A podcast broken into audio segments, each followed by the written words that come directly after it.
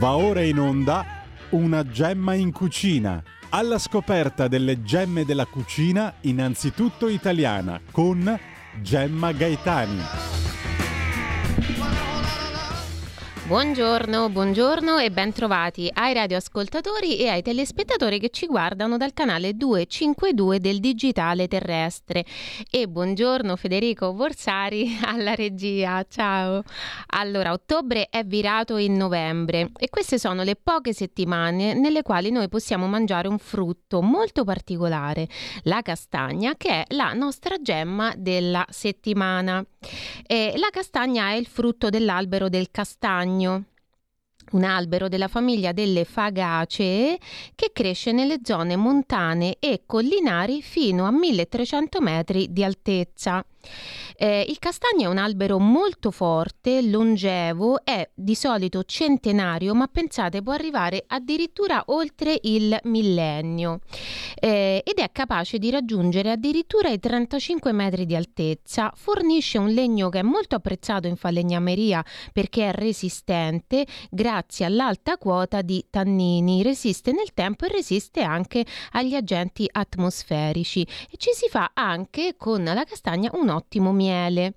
Eh, la falsa castagna eh, è, è, un fake, sono, si parla tanto di fake in questo periodo di cibi finti, finta carne, eh, finto tutto. Ecco, eh, la falsa castagna esiste già in natura, è anche detta castagna matta, non va confusa con la castagna. Fateci caso, in città a Milano ci sono degli alberi eh, che eh, danno false castagne e sono ippocastani. Quindi se vi capita di vedere qualcosa a terra che vi sembra una castagna, eh, non raccoglietela se eh, non siete sicuri che sia una castagna, perché la castagna matta eh, non è il caso di eh, mangiarla. Eh, ci sono eh, due tipi di cultivar della nostra castagna. Allora, quella che ci dà le castagne normali, che sono più piccoline ehm, e che sono appunto crescono spontaneamente, e poi c'è la cultivar dei marroni, che sono quelle belle castagnone, che sono grandi quasi il doppio delle castagne normali e sono il frutto di alberi coltivati e migliorati con degli innesti, spesso dai monaci che sono un po' dei grandi, sono stati dei grandi fattori, eh, dei grandi eh, appunto attori di quello che noi mangiamo oggi, lo abbiamo visto eh, in tante altre circostanze. Tutte e due le cultivar, sia la castagna normale sia il marrone, hanno dei riconoscimenti DOP e IGP. C'è per esempio il marrone IGP della Val di Susa, eh, c'è eh, quello di Cuneo, Vallerano, Montella, insomma sono tante le castagne e i marroni di cui eh, possiamo essere fieri in Italia.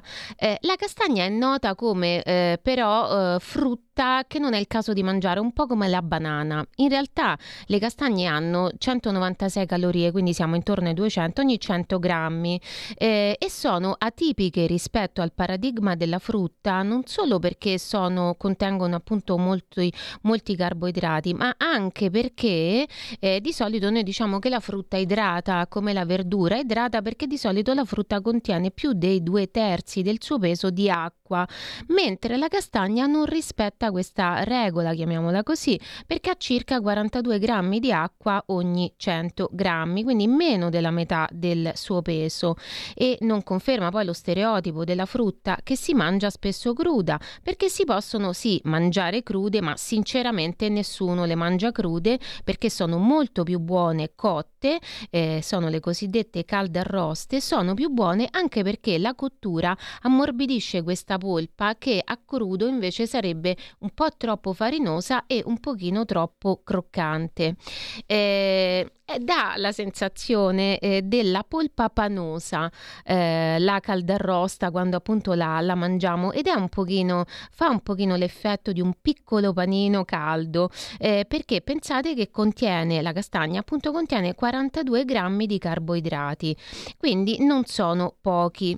Pensate che la banana che abbiamo citato prima, eh, proprio di carboidrati, ne possiede 23, quindi siamo a più carboidrati della frutta eh, spesso indicata come troppo piena di carboidrati. Però sono proprio i carboidrati la ricchezza della castagna perché eh, proprio per i carboidrati che fornisce anche un pochino di zuccheri semplici, eh, la castagna è un frutto molto indicato per gli anziani, per i bambini, per chi ha bisogno di energia sia prima sia dopo lo sport oppure di energia in generale, perché per esempio è un po' raffreddato, perché è debilitato dopo aver fatto un intervento chirurgico. La castagna è un po' un'energia tascabile, non solo per i carboidrati, ma anche per i sali minerali che hanno un effetto rimineralizzante e ricostituente dell'organismo. Pensate che nel Medioevo, questo Medioevo che viene citato usato molto spesso in questo, in questo periodo dai detrattori insomma, della parte politica che ha vinto le elezioni, nel Medioevo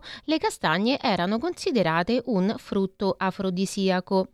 Non sappiamo dire se è così, non lo sappiamo, pensiamo di no, però insomma impor- resta importante anche il contenuto di potassio che è più del 10% della dose giornaliera raccomandata e che è un sale minerale importante per tante funzioni vitali come la conduzione nervosa, gli scambi delle membrane cellulari, la contrazione muscolare e poi un buon ritmo cardiaco. Poi abbiamo anche un pochino di proteine, un pochino di grassi, sono sempre una piccola quota, quindi non, eh, non, eh, non influenzano negativamente il, il, nostro metabolismo e poi abbiamo anche 8 grammi di fibra, circa un quarto della razione giornaliera consigliata, che sono 30 grammi eh, ed è appunto un aiuto alla mobilità intestinale, eh, aiuta il microbiota intestinale a stare in forma e poi le fibre contrastano anche l'ipercolesterolemia.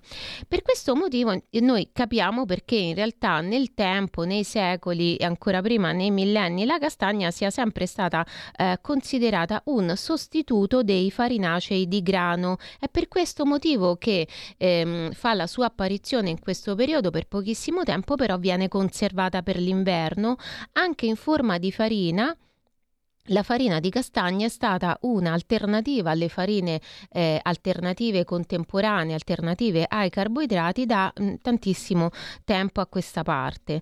Eh, pensate che addirittura eh, in epoca romana si decantavano le proprietà della castagna, non per forza le proprietà alimentari. Eh, le castagne venivano offerte in dono all'amata e Virgilio racconta che il castagno si coltivava anche perché con le sue foglie si realizzava realizzavano degli ottimi materassi. Nel passato infatti i materassi erano fatti, pensate, con le foglie. Sono più buone da mangiare se tostate, vengono anche macinate e costituiscono una sorta di surrogato del pane durante il digiuno delle donne, scriveva addirittura Plinio il Vecchio e questo digiuno delle donne era il digiuno dei culti eh, femminili di Cibele, Cecer, Cerere e Iside, durante i quali era vietato mangiare i cereali, che si sostituivano quindi con pani di farina di castagna già all'epoca. Quindi questo castagno come albero del pane, e chiamiamolo così, non è una conquista recente, ma anzi è eh, esercizio, prassi passatista, diciamo così, appartiene ad una tradizione. Le castagne hanno comunque anche molte vitamine, soprattutto del gruppo B, poi abbiamo la vitamina C, ben 43 mg eh, ogni ogni 100 grammi, eh, abbiamo anche vitamina E e poi polifenoli, quindi sono un frutto antiossidante, antinfiammatorio e anche antietà perché contrastano i radicali liberi. Dobbiamo fare attenzione eh, a non mangiare troppe castagne in generale perché possono procurare aerofagia e poi non sono consigliate ai diabetici mentre invece sono perfette per i celiaci e anche per chi pur non essendo essendo celiaco è intollerante o sensibile al glutine. Sono perfette perché non contengono glutine. Allora andiamo Federico con la sigla del food art e il food art. Oggi ci vediamo e ci ascoltiamo Paperino alle prese con la preparazione di una ricetta di cucina ascoltata proprio alla radio. Food art.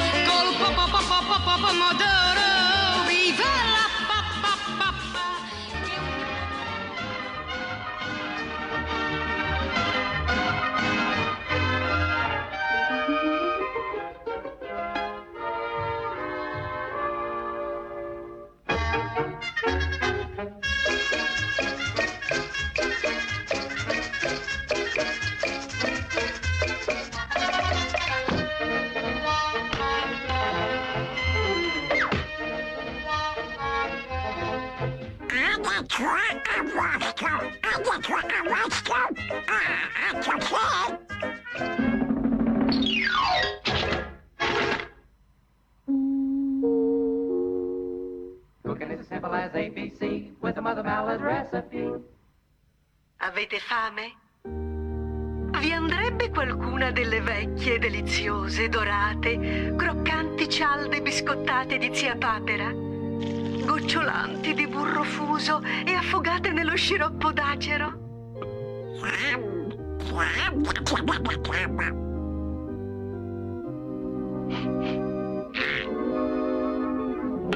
Bene, eccovi la ricetta. Siete pronti?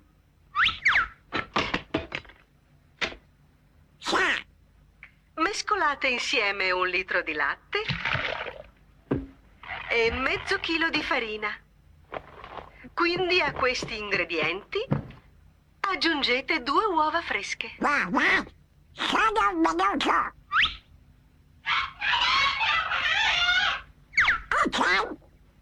Ripeto, aggiungete due uova fresche. Una spolveratina di lievito.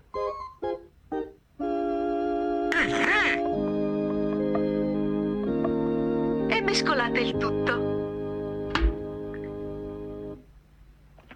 Attendete che la griglia sia ben calda.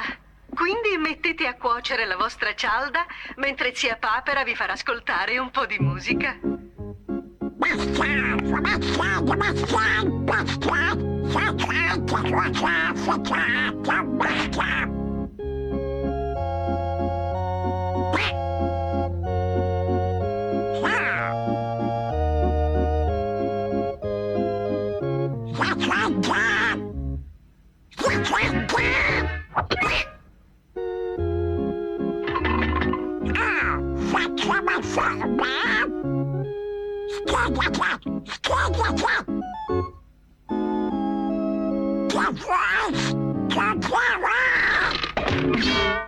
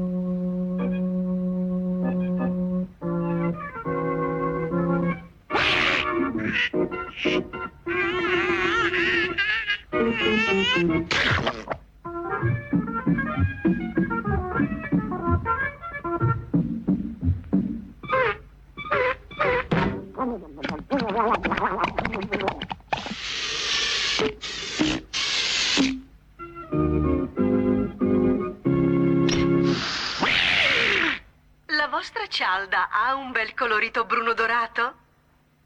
Forse dovreste farla cuocere appena un tantino più a lungo.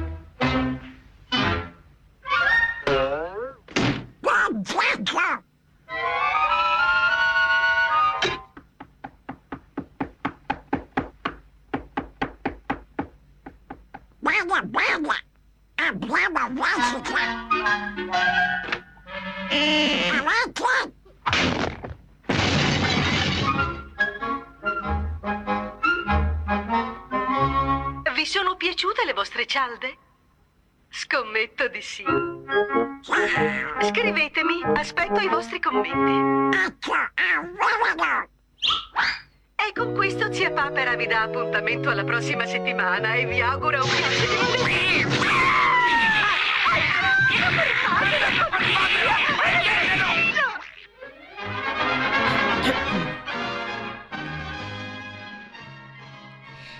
Ecco, la rubrica Food Art, lo sappiamo, riguarda la prima regola del cuciniere che vuole riscoprire l'orgoglio di essere tale.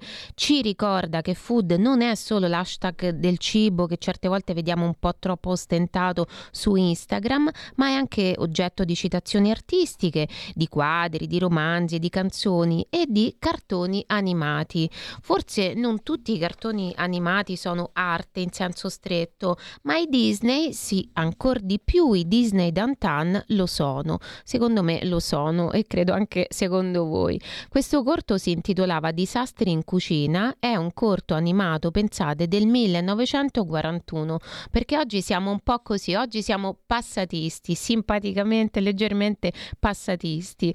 Questo corto Disastri in cucina è un cortometraggio animato della serie Donald Duck, ehm, prodotto appunto da Walt Disney. Pensate che uscì negli Stati Uniti il 5 dicembre del 1941 e il titolo originale era Chef Donald. Oggi eh, questo appellativo è diventato per noi molto comune, ci rivolgiamo addirittura agli chef chiamandoli chef, ma all'epoca non era così comune perché non c'era ancora questa celebrazione collettiva, questo amore collettivo per, per la cucina e per gli chef. Avete fame? Vi andrebbe qualcuna delle vecchie deliziose dorate croccanti cialde biscottate di zia papera, gocciolanti di burro fuso e affogate nello sciroppo d'acero? Chiede la voce alla radio, la voce di zia papera. E cosa sono mai queste cialde biscottate? Beh, sono i waffle, che adesso che le cucine straniere eh, ci sono più note di quando il cortometraggio fu doppiato in italiano, chiamiamo direttamente così, senza bisogno di eh, tradurre e di italianizzare. E noi abbiamo in casa sicuramente abbiamo anche la griglia per fare i waffle perché anche a livello di strumenti ormai eh, è tutto globale. Usiamo anche gli abbiamo a disposizione possiamo comprare troviamo nei negozi di eh, articoli casalinghi si chiamavano una volta quegli strumenti che servono a preparare le ricette straniere perché sono diventate un po' anche le nostre ricette. Eh, zia Papera dice bene, eccovi allora la ricetta, siete pronti? chiede e poi dà le istruzioni, ma al posto del lievito Paperino ci mette il mastice. E quindi, altro che cialda biscottata, viene fuori un impasto che è un blob che non si divide e poi si attacca agli oggetti, resta incollato alla boule con un'aderenza che non appartiene agli impasti di cucina, a meno che non siano venuti male.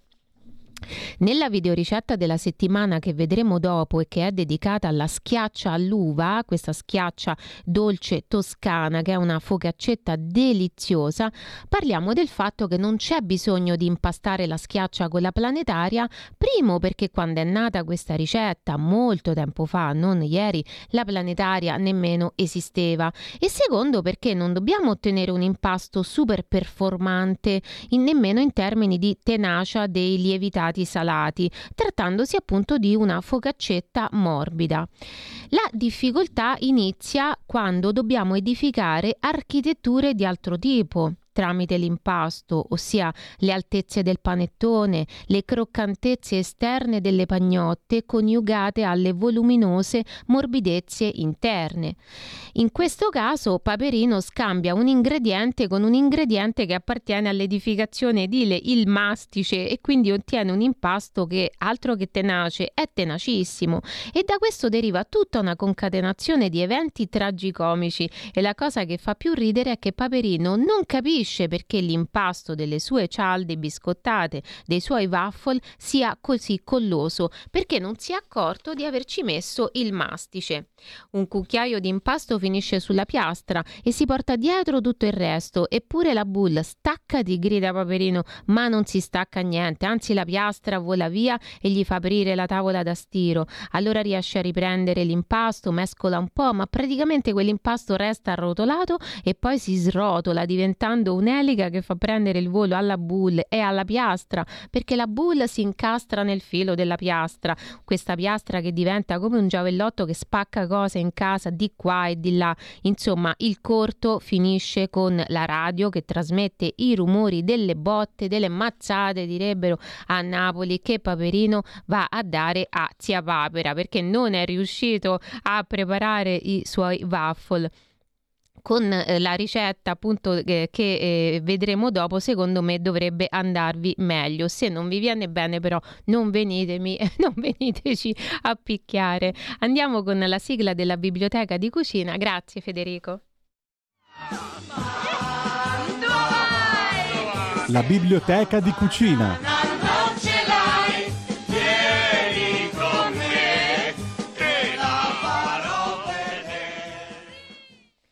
Ecco, come diciamo sempre, noi cerchiamo anche un equilibrio tra globalizzazione e sovranità, globalismo e sovranismo, tradizione e innovazioni alimentari per riscoprire l'orgoglio di essere cucinieri dobbiamo fare tre cose. Uno, conoscere, produrre e comprare gli ingredienti di una cucina e noi lo facciamo con la gemma della settimana e poi con il food art. Due, conoscere le ricette di quella cucina e in questo ci aiuta la biblioteca di cucina. Oggi parliamo di Piccolo Atlante dei cibi perduti, storie di cucina dimenticata di Alberto Capati, slow food editore, che è un viaggio all'interno di tempi dimenticati. C'è di tutto e di più, le banane alla moda hippie, che poi sarebbero le banane flambé, ma anche il pollo dei poveri, cioè quello che del pollo il povero allevatore poteva un tempo soltanto mangiare, usando la carne del pollo per barattare pane e altri alimenti, ossia l'entragna, cioè l'interiora. Insomma, è un vero e proprio viaggio molto brillante e fra tutte mi ha colpito la ricetta dell'olio autarchico, un po' perché si parla a Vanvera oggi di aut- autarchia. Una, ci sono due ricette. Una è quella tratta dalle buone ricette di nonna Peppina, un ricettario bolognese, pensate, della prozia di Luca Cordero di Montezemolo, Giuseppina Garagnani. E poi c'è la ricetta di Petronilla, che dice, quest'ultima dice, volete ridurre in razionone la vostra razionina d'olio, ma non avete fegola di patate né sapete né volete fabbricarvela? Allora versate in una casseruola un litro d'acqua, 50 g di semi di lino, un pizzico di sale, un cucchiaio d'aceto, 250 g d'olio e un tantino di zafferano. Ponete a fuoco la casseruola per metà incoperchiata e lasciatevi bollire per 20 minuti il contenuto. Filtratelo raccogliendolo nel fiaschetto dell'olio e come mai la mia razioncina è diventata una razionona? Merito dell'acqua che ha allungato l'olio, dei semi che hanno ceduto il loro grasso all'olio e dello zafferano che al nuovo olio ha dato persino il caratteristico colore giallo. Dice Capati che spera che queste ricette di olio autarchico siano lette dai cultori dell'Evo cioè dell'olio extravergine di oliva, per recuperare briciole di storia patria, perché era la guerra e tutto veniva razionato, anche l'olio, dando alle donne di casa l'opportunità di ingegnarsi. La terza regola per riscoprire l'orgoglio di essere cucinieri è cucinare. Noi lo facciamo con la videoricetta della settimana.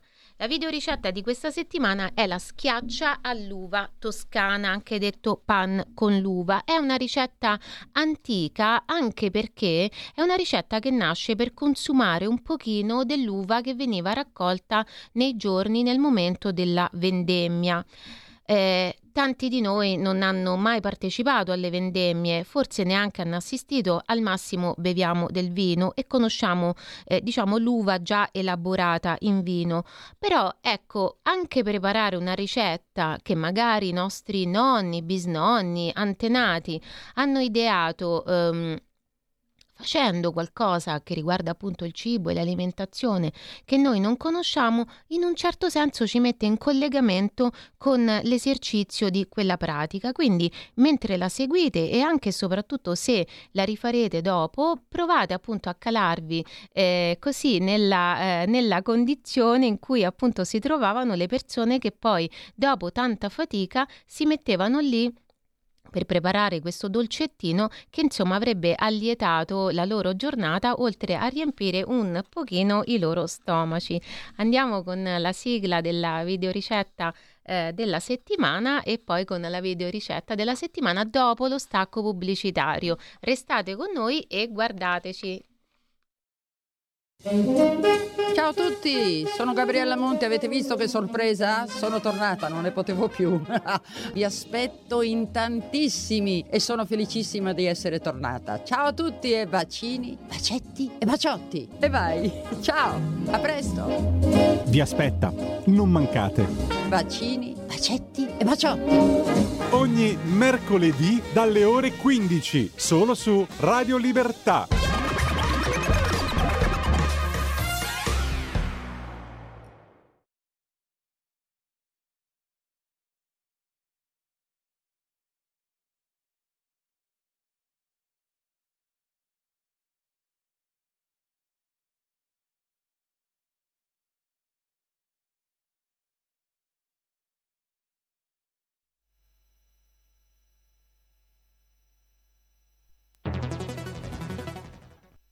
C'è chi te la racconta sbagliata e chi te la racconta male. C'è chi te la racconta tagliata, e chi te la racconta al contrario e chi non te la racconta affatto. QDS te la racconta giusta. Ogni giorno la tua terra, il suo presente, le sue attese, la sua volontà di rinascita. Leggi, abbonati, scegli il quotidiano di Sicilia. L'informazione giusta per crescere insieme.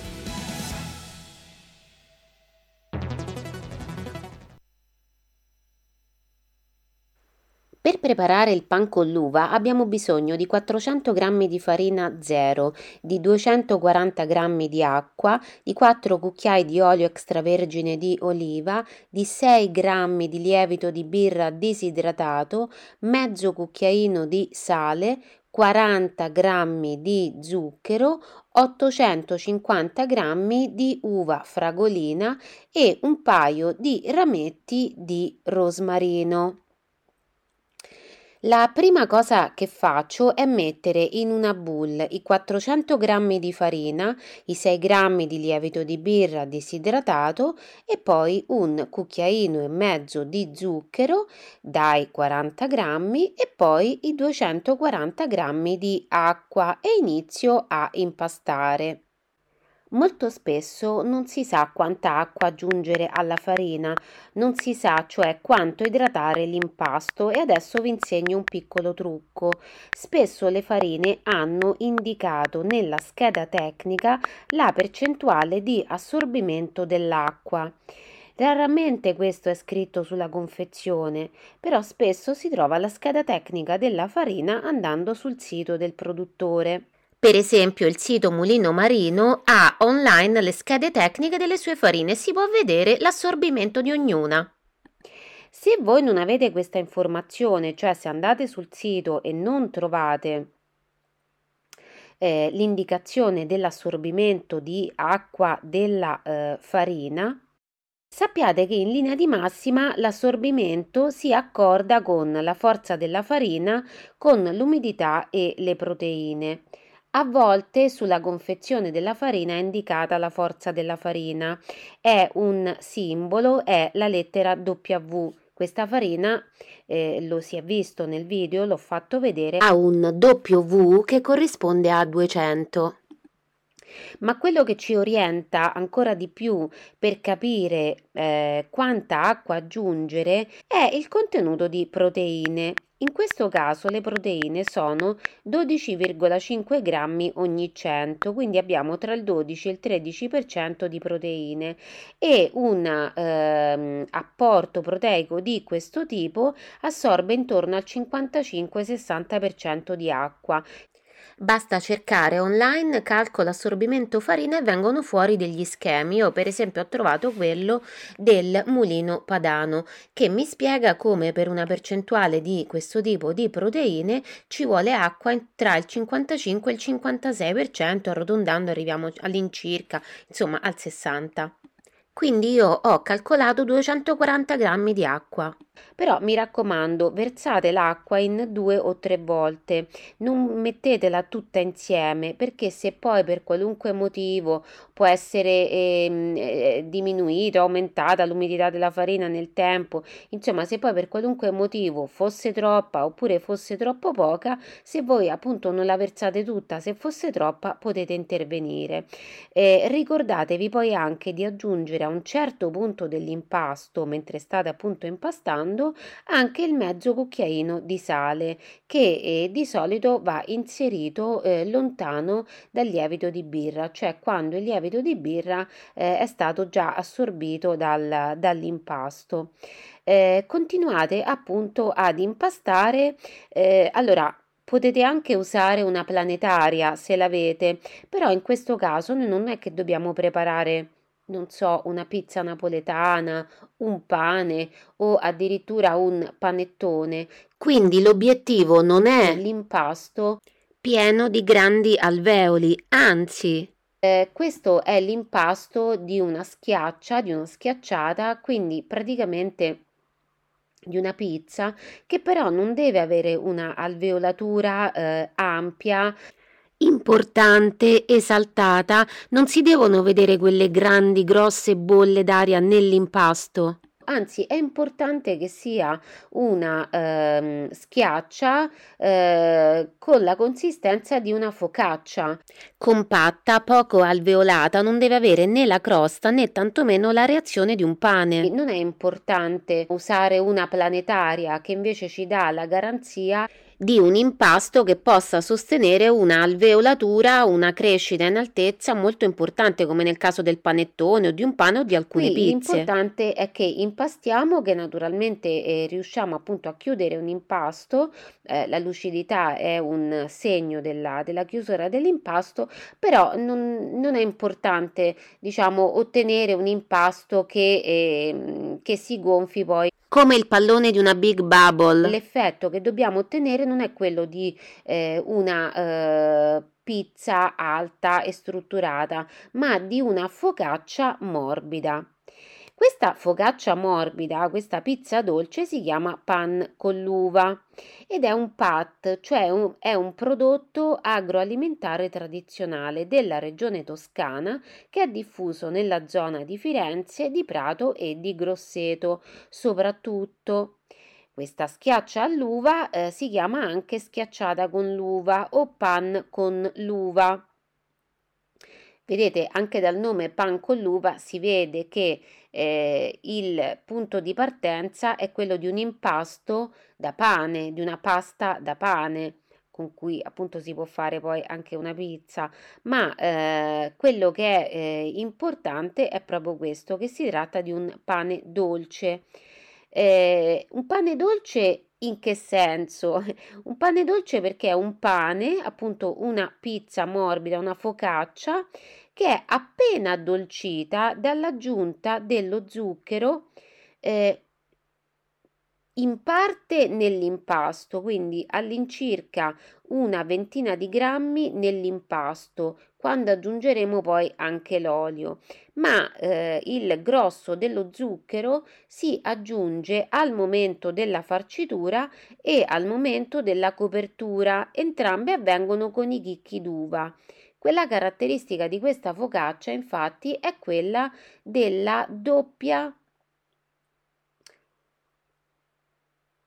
farcitura, perché è una farcitura interna e poi è farcita anche sopra, cioè è eh, coperta appunto con i chicchi d'uva. Di solito eh, c'è soltanto la farcia interna o c'è soltanto la copertura esterna. In questo caso le abbiamo entrambe ed è una caratteristica molto interessante, molto, molto graziosa anche da vedere quando serviamo appunto la, il pan con l'uva, quando, quando lo tagliamo, ma soprattutto è una caratteristica molto gradevole quando la mangiamo, perché noi eh, affonderemo appunto i nostri denti in un doppio strato di chicchi di uva e eh, questi chicchi di uva saranno resi ancora più dolci proprio dalla presenza dello zucchero che andrà eh, messo appunto subito dopo l'uva, eh, quindi sia nella farcia interna sia nella eh, copertura. Quando abbiamo finito di impastare, copriamo l'impasto e lo mettiamo a lievitare e poi ci dedichiamo a tutti gli acini dal raspo dell'uva, del grappolo d'uva. Questa è un'operazione che richiede una certa pazienza. Poi laveremo i chicchi di uva e laveremo bene anche i rami di rosmarino che poi metteremo a soffriggere molto delicatamente il tempo giusto di insaporire in 4 cucchiai di olio. Facciamo fare appunto un, un bollore e poi spegniamo e lasciamo da parte. L'olio si dovrà raffreddare perché lo dovremo usare dopo.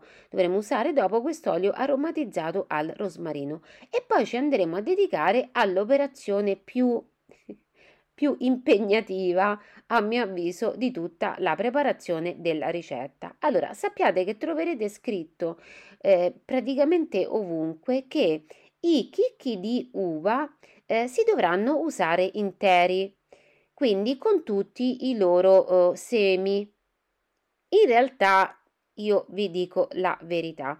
Eh, non trovo affatto gradevole eh, addentare questa, questa eh, bella focaccia, perfino col doppio strato, appunto l'abbiamo detto, di chicchi d'uva e ritrovarmi poi i semi di questi chicchi fra i denti.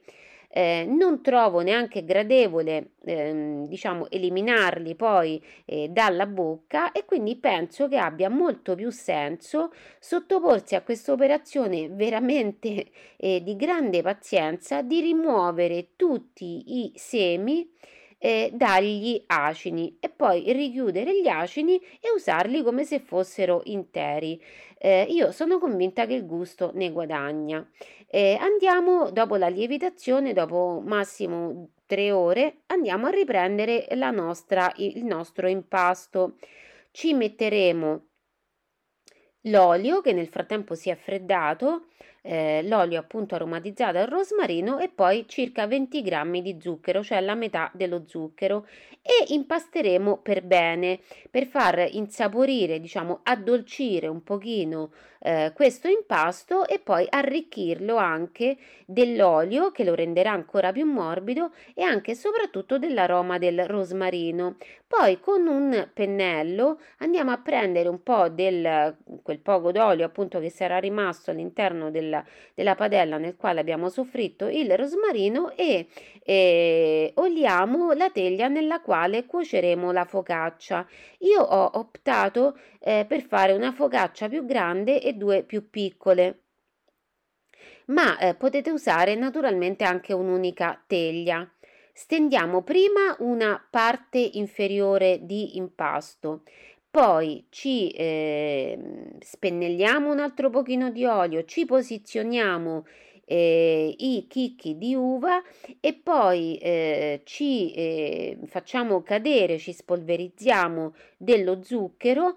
Eh, considerate che a questo punto vi sono rimasti circa 20 grammi di zucchero, eh, poi richiu- ri- ri- posizioniamo sopra un altro strato di eh, impasto che avremo steso, metteremo ancora altri acini di eh, uva, eh, un pochino d'olio, eh, sempre quello appunto che è rimasto nella, nella padella, dobbiamo dare giusto una, una leccata d'olio, diciamo così, non è che dobbiamo imbibire di nuovo tutto l'impasto di olio, anche perché ce l'abbiamo già messo l'olio prima nell'impasto e eh, ci mettiamo appunto i chicchi, ci mettiamo l'olio, ci mettiamo lo zucchero e abbiamo fatto e procediamo così con tutte le nostre, eh, le nostre teglie di focaccia. Se ne abbiamo fatta più di una.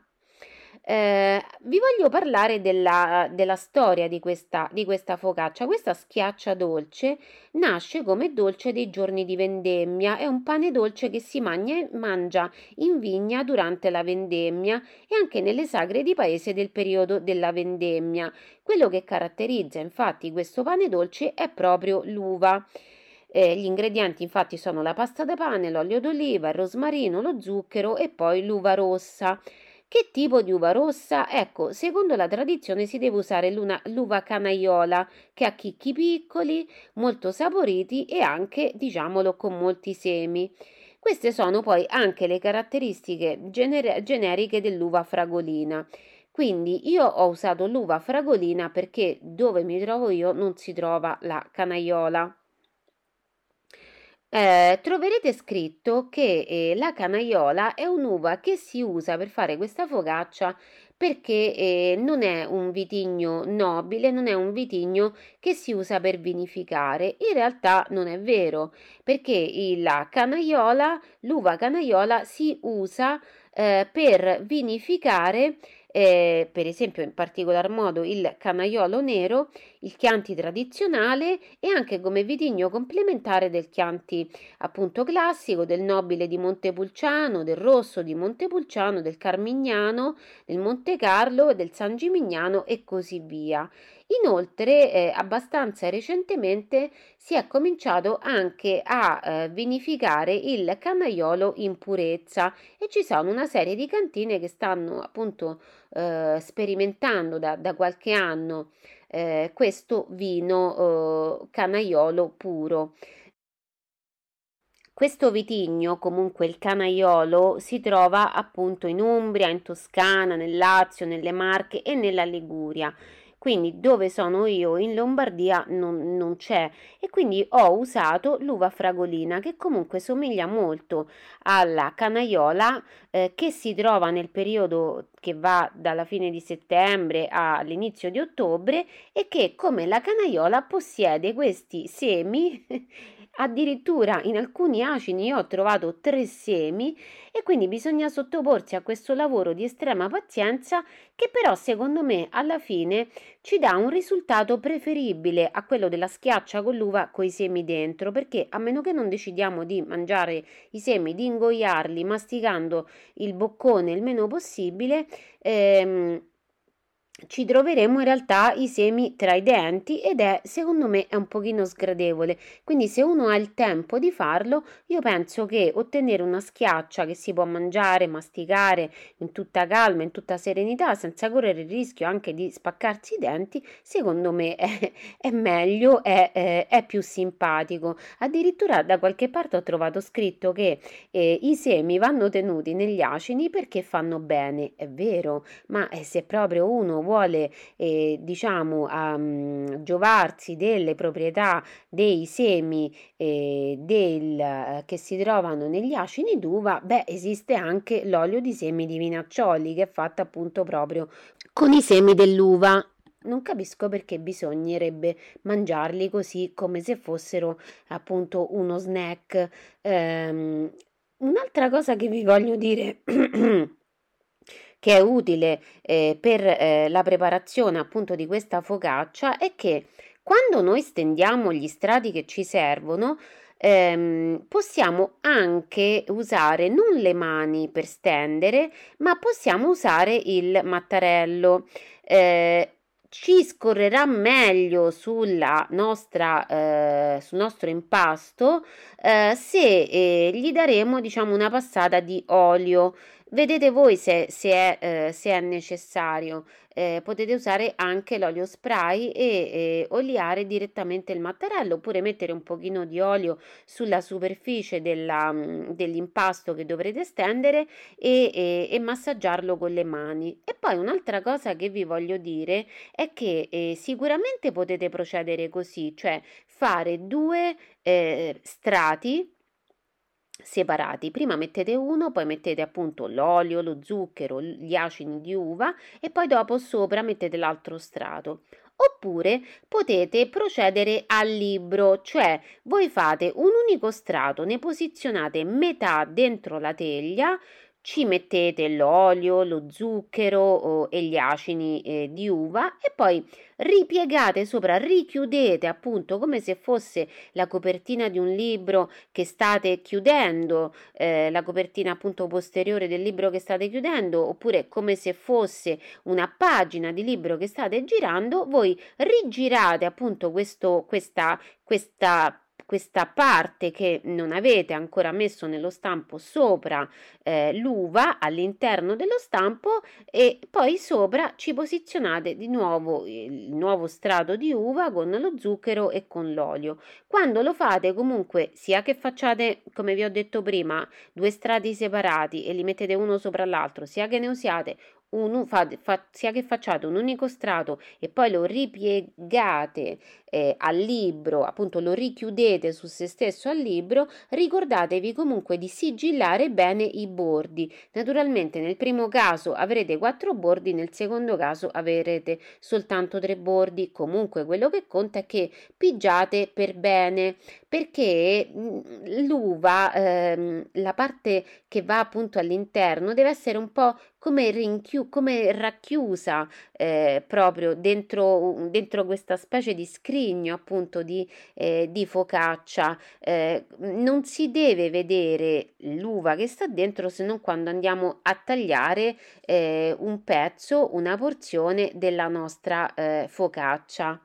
In alcune versioni della ricetta troverete anche l'indicazione di usare dei semi di anice e non eh, l'aroma del rosmarino ottenuto appunto soffriggendo questi rametti di rosmarino all'interno dell'olio. Eh, sinceramente io trovo che ci stia molto meglio il, il rosmarino, eh, che è appunto parte della ricetta tradizionale. Quella che vi ho eh, nominato è appunto una variante. Eh, e poi vi voglio dire anche quest'altra possibilità. Noi abbiamo messo un pochino di zucchero nell'impasto, veramente poco, e poi il resto lo abbiamo messo appunto sopra sopra l'impasto prima di metterci l'uva o, o, appena dopo. Però voi potete anche eh, non mettere lo zucchero nell'impasto e poi metterlo per esempio soltanto nell'uva, cioè mescolare poi questi acini di uva con, ehm, con lo zucchero, qualcuno ci mescola olio, l'olio anche insieme, insomma come succede sempre in tutte le ricette posso, ci sono dei gesti che si possono, eh, che sono interscambiabili, si possono compiere in un modo, in un altro, insieme, ciò che conta è il risultato finale e in questo caso non cambia. Io vi ho fatto presenti tutte appunto le possibilità Ricordatevi che potete usare anche l'uva bianca per, fare, per preparare questa schiaccia all'uva, diciamo un po' eh, adeguata alla regione in cui vi trovate e quindi possiamo in realtà eh, preparare una schiaccia all'uva anche andando un pochino più avanti con i mesi, cioè non solo nel momento preciso della vendemmia. Ricordatevi poi di cuocere la schiaccia in forno eh, a 180 gradi per circa 50 minuti tiratela fuori, fatela raffreddare e poi ricordatevi anche che eh, va eh, appunto oh, mangiata eh, tiepida o fredda, ma insomma mai calda, proprio perché ci bisogna dare il tempo, diciamo, a tutti gli aromi di assestarsi. Eh, lasciatela quindi raffreddare. Secondo me, personalmente, la trovo migliore fredda, completamente fredda, piuttosto che eh, tiepida. Eh, e ehm, Io vi dico buon appetito, vi ringrazio e vi do appuntamento alla prossima eh, ricetta. Ecco, adesso nel video vi faccio anche vedere com'è quando noi andiamo a tagliarla. Eh, vedete che si vede questo doppio strato di, eh, di uva eh, che naturalmente si è un pochino asciugata e che si è anche appunto addolcita eh, durante la cottura perché eh, lo zucchero appunto è penetrato ancora di più. Io vi auguro buon appetito spero che vi piaccia, vi dico grazie, vi dico ciao e vi dico alla prossima, alla prossima ricetta. Grazie, ciao!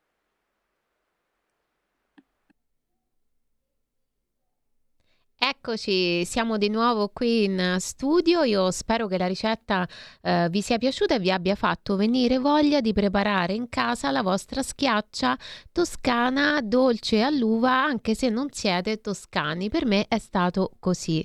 Eh, noi oggi abbiamo affrontato degli argomenti molto importanti. Spero che insomma restino con voi durante il fine settimana, ehm, che eh, facciate riflessioni insomma su questo, anche sul sulla bellezza dell'andare ad affacciarsi ogni tanto su quello che è stato un passato culinario alimentare e quindi anche eh, che riguarda eh, le nostre radici.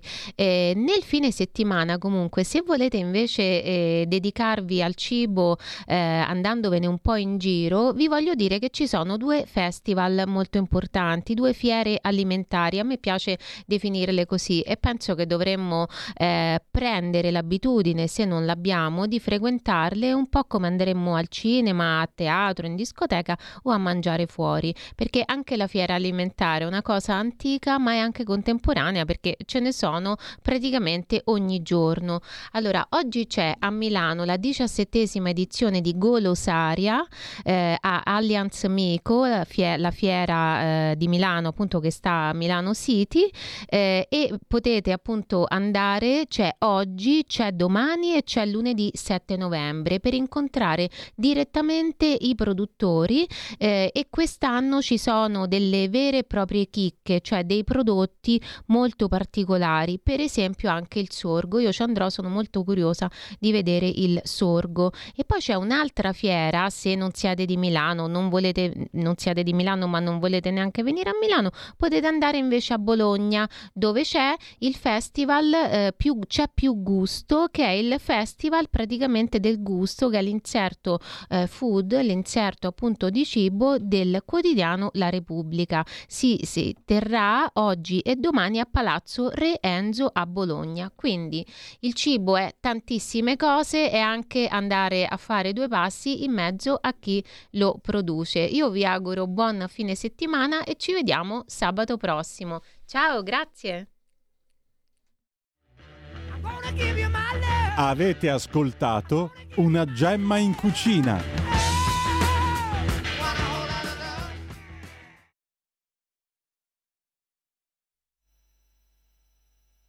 Leonardo Sciascia, Il caso Moro, 1981. Il caso Moro. Io ho scritto quel libro in uno stato quasi di, di allucinazione, devo dire, perché io di solito quando scrivo mi diverto sempre, mi diverto tra virgolette, cioè provo un grande piacere a scrivere, scrivere è un piacere straordinario per me. Ma il libro su Moro l'ho scritto con, con una tensione angosciosa, ecco.